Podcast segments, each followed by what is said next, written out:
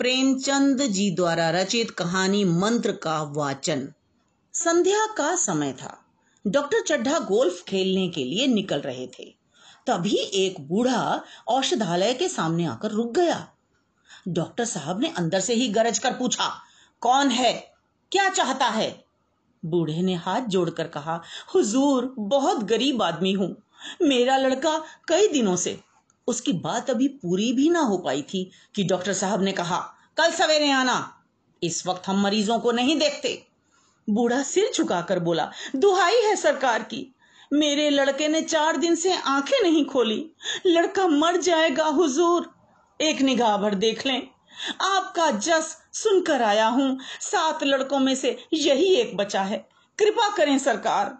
ऐसे उज्जड देहाती यहाँ रोज ही आया करते हैं। डॉक्टर साहब ने फिर गरज कर कहा और धीरे से उठाकर औषधालय से निकलकर मोटर कार में बैठ गए और बोले कल आना मोटर जाने के कई मिनट तक बूढ़ा मूर्ति की तरह खड़ा रहा। सभ्य समाज इतना कठोर है, ये आज उसने खुद अपनी आँखों से देखा। उसे उम्मीद थी कि शायद डॉक्टर साहब वापस लौट आए और उसकी इच्छा पूरी हो जाए, उसके बेटे को देख लें। परंतु डॉक्टर साहब वापस न लौटे। बूढ़ा निराश होकर घर लौट गया और वह किसी और डॉक्टर के पास भी न जा पाया। उसकी हिम्मत ही नहीं हुई। उसी रात उसका वह बालक मृत्यु को प्राप्त हो गया। दोनों पति पत्नी के जीवन का सूर्य अस्त हो गया। कई साल बीत गए। डॉक्टर साहब ने यश और धन खूब कमाया, लेकिन साथ ही अपने स्वास्थ्य की भी रक्षा की। डॉक्टर चड्ढा उपचार और संयम का खूब महत्व समझते थे। उनकी दो संतानें थीं। लड़की का विवाह हो चुका था, लड़का कैलाश कॉलेज में पढ़ता था। वह बहुत शीलवान था। आज उसकी बीसवीं सालगिरह थी। संध्या का समय था। शहर के कई अमीर रईस लोग एक तरफ़ बैठे थे, दूसरी ओर कॉलेज के छात्र भोजन कर रहे थे। वातावरण बहुत ही आमोद प्रमोद से भरा हुआ था। सहसा एक रमणी कैलाश के पास आकर कहने लगी, क्यों कैलाश? क्या मुझे अपने सांप न दिखाओगे? कैलाश ने कहा, मृणालिनी, इस वक्त क्षमा करो, कल दिखा दूँगा।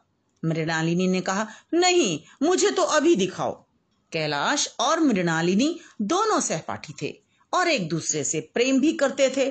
कैलाश को सांपों को पालने और नचाने का शौक था। सांपों की जड़ी बूटियाँ जमा करने का भी उसे शौक था। ये जड़ी बूटियाँ वह किसी भी कीमत पर खरीद लिया करता था। मृणालिनी कई बार सांपों को देख चुकी थी, पर आज वह सांपों को देखने को उत्सुक हो उठी थी, या फिर लोगों के सामने कैलाश पर अपने अधिकार का प्रदर्शन करना चाहती थी। खैर, जो भी बात थी, उसका यह आग्रह बेमौका था। भीड़ बहुत थी बहुत से मेहमान आए हुए थे। साथ ही रात के इस समय सांपों को छेड़ना भी उचित नहीं था। अन्य लोगों ने भी कैलाश से आग्रह करना आरंभ कर दिया।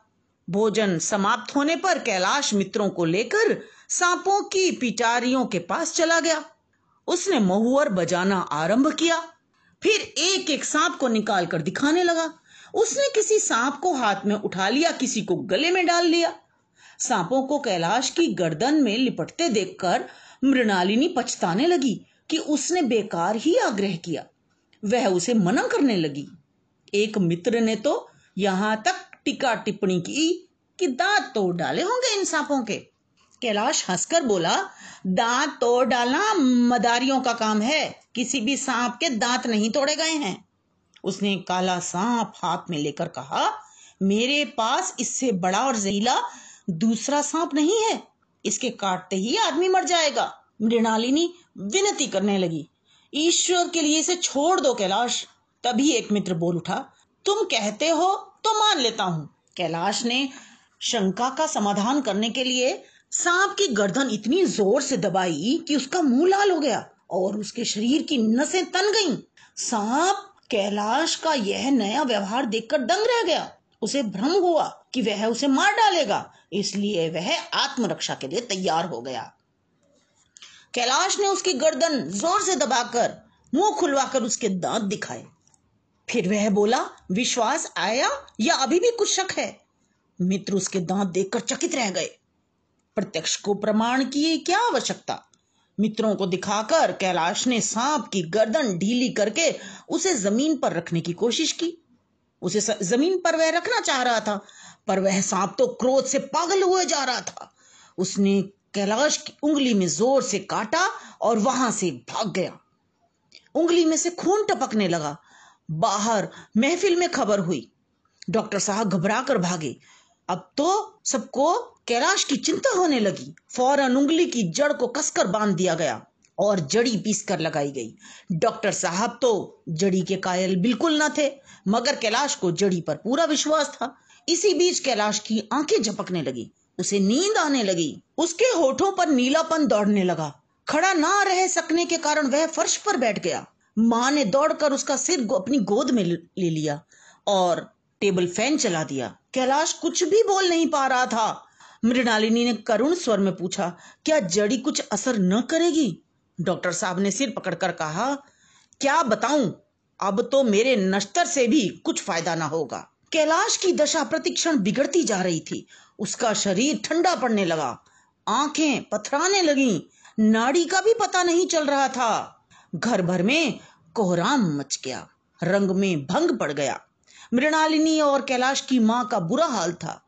डॉक्टर चड्ढा को मित्रों ने पकड़ लिया। नहीं तो वे नश्तर अपनी गर्दन पर मार लेते। एक व्यक्ति ने सलाह दी कि कोई मंत्र झाड़ने वाला मिले तो संभव है इसकी जान बच जाए। दूसरे व्यक्ति ने उसकी बात का समर्थन करते हुए कहा, मंत्र जानने वाले तो कब्र में पड़ी हुई लाश में भी प्राण फूक देते हैं? डॉक्टर चड्ढा अफसोस करते हुए कहने लगे, मेरी अक्ल पर पत्थर पड़ गया था, जो इसकी बातों में आ गया। नश्तर लगा देता तो ये नौबत ही क्यों आती? बार बार मना किया। बेटा, सांप न पालो न पालो। बुलाइए, किसी झाड़ फूक वाले को ही बुलाइए। मेरा सब कुछ चला जाए, मेरा सब कुछ वो ले ले, पर मेरे बेटे को बचा ले। मेरे बेटे को मुझे लौटा दे। एक व्यक्ति दौड़कर किसी झाड़ने वाले व्यक्ति को बुला लाया। मगर कैलाश की सूरत देखकर वह बोला, अब क्या हो सकता है सरकार? जो कुछ होना था, हो चुका। शहर से बहुत दूर एक वृद्ध दंपत्ति, एक छोटे से घर में अंगीठी के सामने बैठकर जाड़े की रात काट रहे थे। वृद्ध और वृद्धा लगातार एक टक आग की ओर ताक रहे थे। वृद्ध बीच बीच में खांसता जाता था। कोठरी के कोने में चूल्हा था। बुढ़िया दिन भर उपले और सूखी लकड़ियाँ बटोरती थी। बूढ़ा रस्सी बांटकर बाज़ार में बेचाता था। यही उनकी जीविका थी। इसी तरह वे अपना गुजारा चलाते थे। इतने में एक आदमी ने द्वार पर आवाज़ दी, भगत भगत, सो गए क्या? जरा किवाड़ तो खोलो। बूढ़े वृद्ध, जिसका नाम भगत था, उसने किवाड़ खोल दिए। एक आदमी अंदर आकर बोला, कुछ सुना? डॉक्टर चड्ढा के लड़के को एक सांप ने काट खाया। भगत ने चौंक कर कहा, वही जो छावनी में बंगले में रहते हैं? हाँ हाँ वही। यदि जाना चाहो तो चले जाओ। डॉक्टर साहब बहुत पैसा देंगे। बूढ़े का चेहरा एकदम कठोर हो गया। वह बोला, भैया को उन्हीं के पास लेकर गया था। नाक रगड़ने पर भी उन्होंने एक नज़र भी ना देखा। अब जान पड़ेगा कि बेटे का दुख क्या होता है। कितने लड़के हैं उनके? यही एक है। सबने जवाब दे दिया है, ईश्वर बड़ा कारसाज है। मेरे रोने का उन पर उस दिन तनिक भी असर नहीं पड़ा। मैं वहाँ होता तो भी इलाज न करता तो तुम न जाओगे। चले जाते तो बहुत सारा रुपया मिल जाता। हे ईश्वर, तेरी इस कारीगरी को सुनकर कलेजे में ठंडक पड़ गई। तू सभी पर कृपा करता है। अब चैन की नींद सोऊँगा। अब पता चलेगा डॉक्टर चड्डा को। बुढ़िया ने कहा, इतनी रात को जाड़े पाले में कौन जाएगा? अरे, दोपहर होती तो भी मैं ना जाता। हमारे बेटे को इन्होंने एक नज़र भी देखा ना था। अब किसी दिन उनसे जाकर पूछूँगा, क्यों साहब, कहिए क्या हाल है? भगत के जीवन में यह पहला अवसर था कि सांप के कांटे की खबर पाकर भी वह चुपचाप बैठा रहा। कुछ देर बाद बूढ़ा लेट गया। बुढ़िया जरा देर में खर्राटे लेने लगी। भगत ने धीरे से उठकर किवाड़ खोले। बुढ़िया ने जागकर कहा कहा जाते हो? कहीं नहीं, देख रहा था कि रात कितनी है। अभी बहुत रात है, सो जाओ। बूढ़ा दरवाज़ा बंद करके लेट गया। बुढ़िया फिर सो गई। भगत को चैन कहा? वह धीरे से किवाड़ खोलकर बाहर आ गया। गाँव का चौकीदार गश्त लगा रहा था। उससे पूछा, भला कै बजे होंगे? चौकीदार बोला, एक बजा है। तुम इतनी ठंड में कहा चले? अगर तुम डॉक्टर चड्ढा के यहाँ चले जाओ तो शायद उनका लड़का बच जाए। दस हज़ार तक देने को तैयार हैं। भगत ने कहा, मैं तो ना जाऊँगा, चाहे वह दस लाख दे दे, कल मर जाऊँगा। मेरी कौन सी औलाद बैठी है जो धन भोगेगी? भगत के पैर स्वयं ही डॉक्टर चड्ढा के बंगले की ओर बढ़ चले। मन में प्रतिकार था, बदला था, पर कर्म मन के वश में नहीं होता। उसकी उपचेतना उसे बार बार पीछे ठेलती, पर वह मन को समझाता, वह वहाँ झाड़ फूक करने नहीं जा रहा, वह तो डॉक्टर साहब की दशा देखने जा रहा है। इतने में दो आदमी बातें करते आते दिखाई दिए।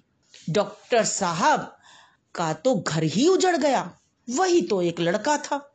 उसकी चाल और तेज हो गई, बंगले में सन्नाटा था। रात के दो बज गए थे।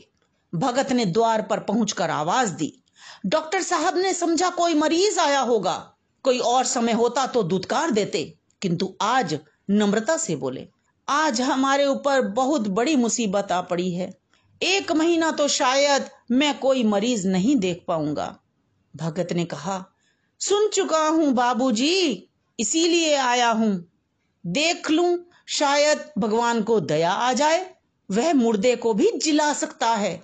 डॉक्टर साहब ने व्यथित स्वर में कहा चलो, देख लो, जो होना था, हो चुका। बहुतेरे झाड़ने फूकने वाले हार मानकर चले गए हैं। भगत ने लाश को एक मिनट तक देखा, तब मुस्कुराकर बोला, अभी कुछ नहीं बिगड़ा है। अगर नारायण चाहेंगे तो आधे घंटे में भैया उठ बैठेंगे। जरा कहारों से कहिए, पानी भर भर कर भैया को नहलाना शुरू करें। कहारों के साथ साथ मेहमान भी, अहाते के कुएँ से पानी भर भर कर लाने लगे। बूढ़ा भगत मुस्कुरा मुस्कुरा कर कोई मंत्र पढ़ रहा था। एक बार मंत्र समाप्त होने पर वह एक जड़ी कैलाश को सुंघा देता। अनेक बार उसने मंत्र फूके और अनेक घड़े पानी कैलाश के सिर पर डाले गए। ऊषा के आगमन के साथ साथ कैलाश ने भी आँखें खोल दी। उसने अंगड़ाई लेकर पानी मांगा। कैलाश की माँ दौड़कर भगत के पैरों में गिर गई। एक क्षण में चारों तरफ़ खबर फैल गई। सभी मुबारकबाद देने लगे और भगत की प्रशंसा करने लगे। वहाँ उपस्थित सभी लोग भगत के दर्शनों के लिए उत्सुक थे। मगर अंदर जाकर देखा तो भगत का कहीं कोई पता न था। कैलाश की माँ बोली, मैंने तो सोचा था, इसे कोई बड़ी रकम दूँगी। डॉक्टर साहब ने कहा, रात को मैंने नहीं पहचाना, पर अब याद आ रहा है। एक बार यह एक मरीज़ को लेकर आया था। मैं खेलने जा रहा था और मरीज़ को देखने से मना कर दिया था। आज मुझे बहुत ग्लानी हो रही है। मैं उसे ढूंढकर अपना अपराध क्षमा करवाऊँगा। मैं जानता हूँ वह कुछ नहीं लेगा। उसका जन्म यश की वर्षा करने के लिए ही हुआ है। मुझे आशा है कि आपको आनंद आया होगा। तो मिलते हैं अगली वीडियो में। और नई कहानी के साथ।